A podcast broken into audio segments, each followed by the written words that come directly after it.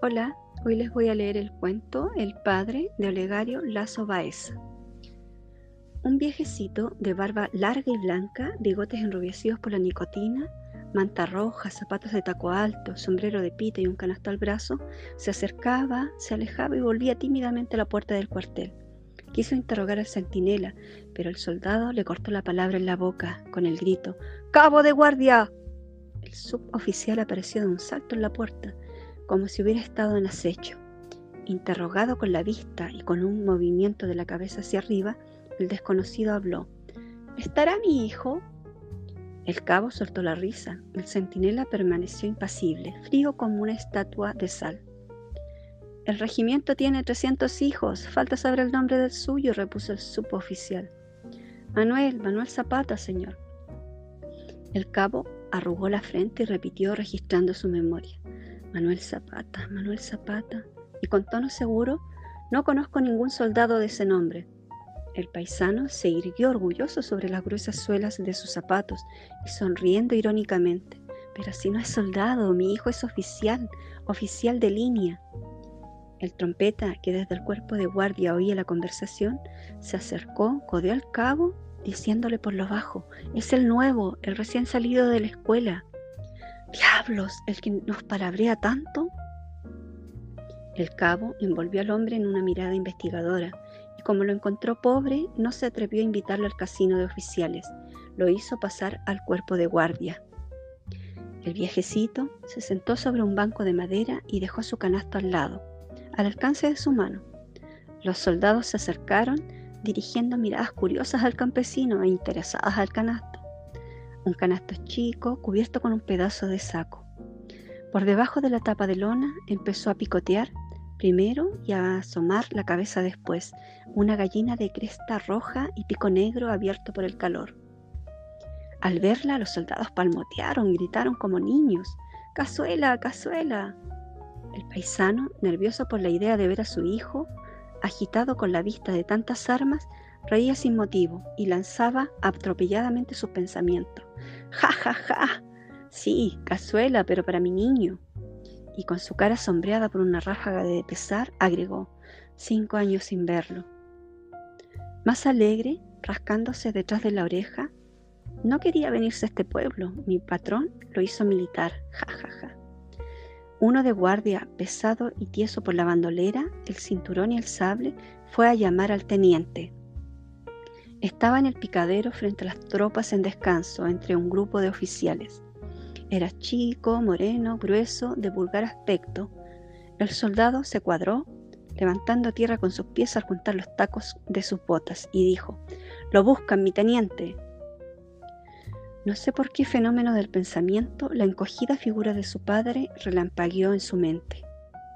Alzó la cabeza y habló fuerte, con tono despectivo, de modo que oyeran sus camaradas.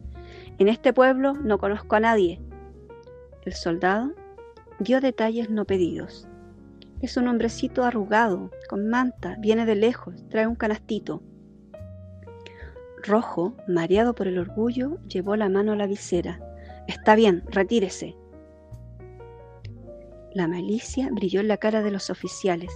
Miraron a Zapata y como éste no pudo soportar el peso de tantos ojos interrogativos, bajó la cabeza, tosió, encendió un cigarrillo y empezó a rayar el suelo con la contera de su sable.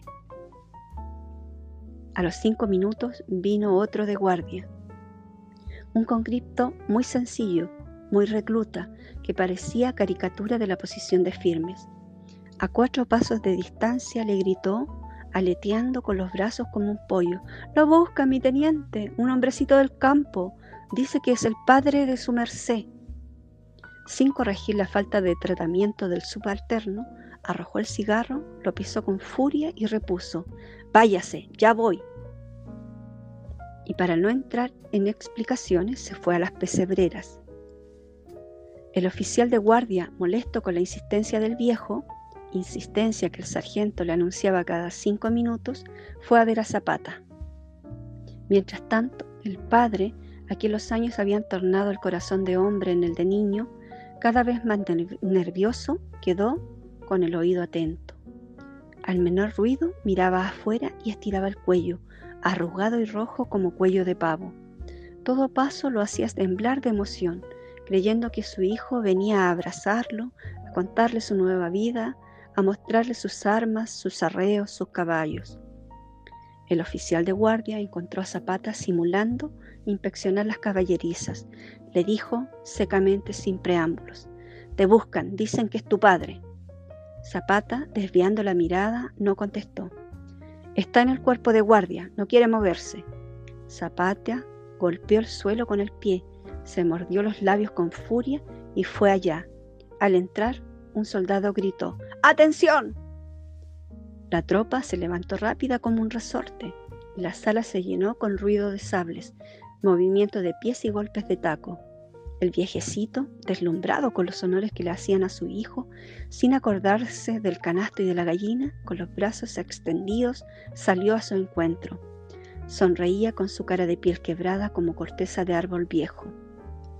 Temblando de placer, gritó, Mañungo, Mañunguito. El oficial lo saludó fríamente. Al campesino se le cayeron los brazos, le palpitaban los músculos de la cara. El teniente lo sacó con disimulo del cuartel. En la calle le sopló al oído. Qué ocurrencia la suya, venir a verme, tengo servicio, no puedo salir. Y se entró bruscamente. El campesino volvió a la guardia, desconcertado, tembloroso, hizo un esfuerzo, sacó la gallina del canasto y se la dio al sargento. Tome, para ustedes, para ustedes solos. Dijo adiós y se fue arrastrando los pies, pesados por el desengaño, pero desde la puerta se volvió para agregar, con lágrimas en los ojos.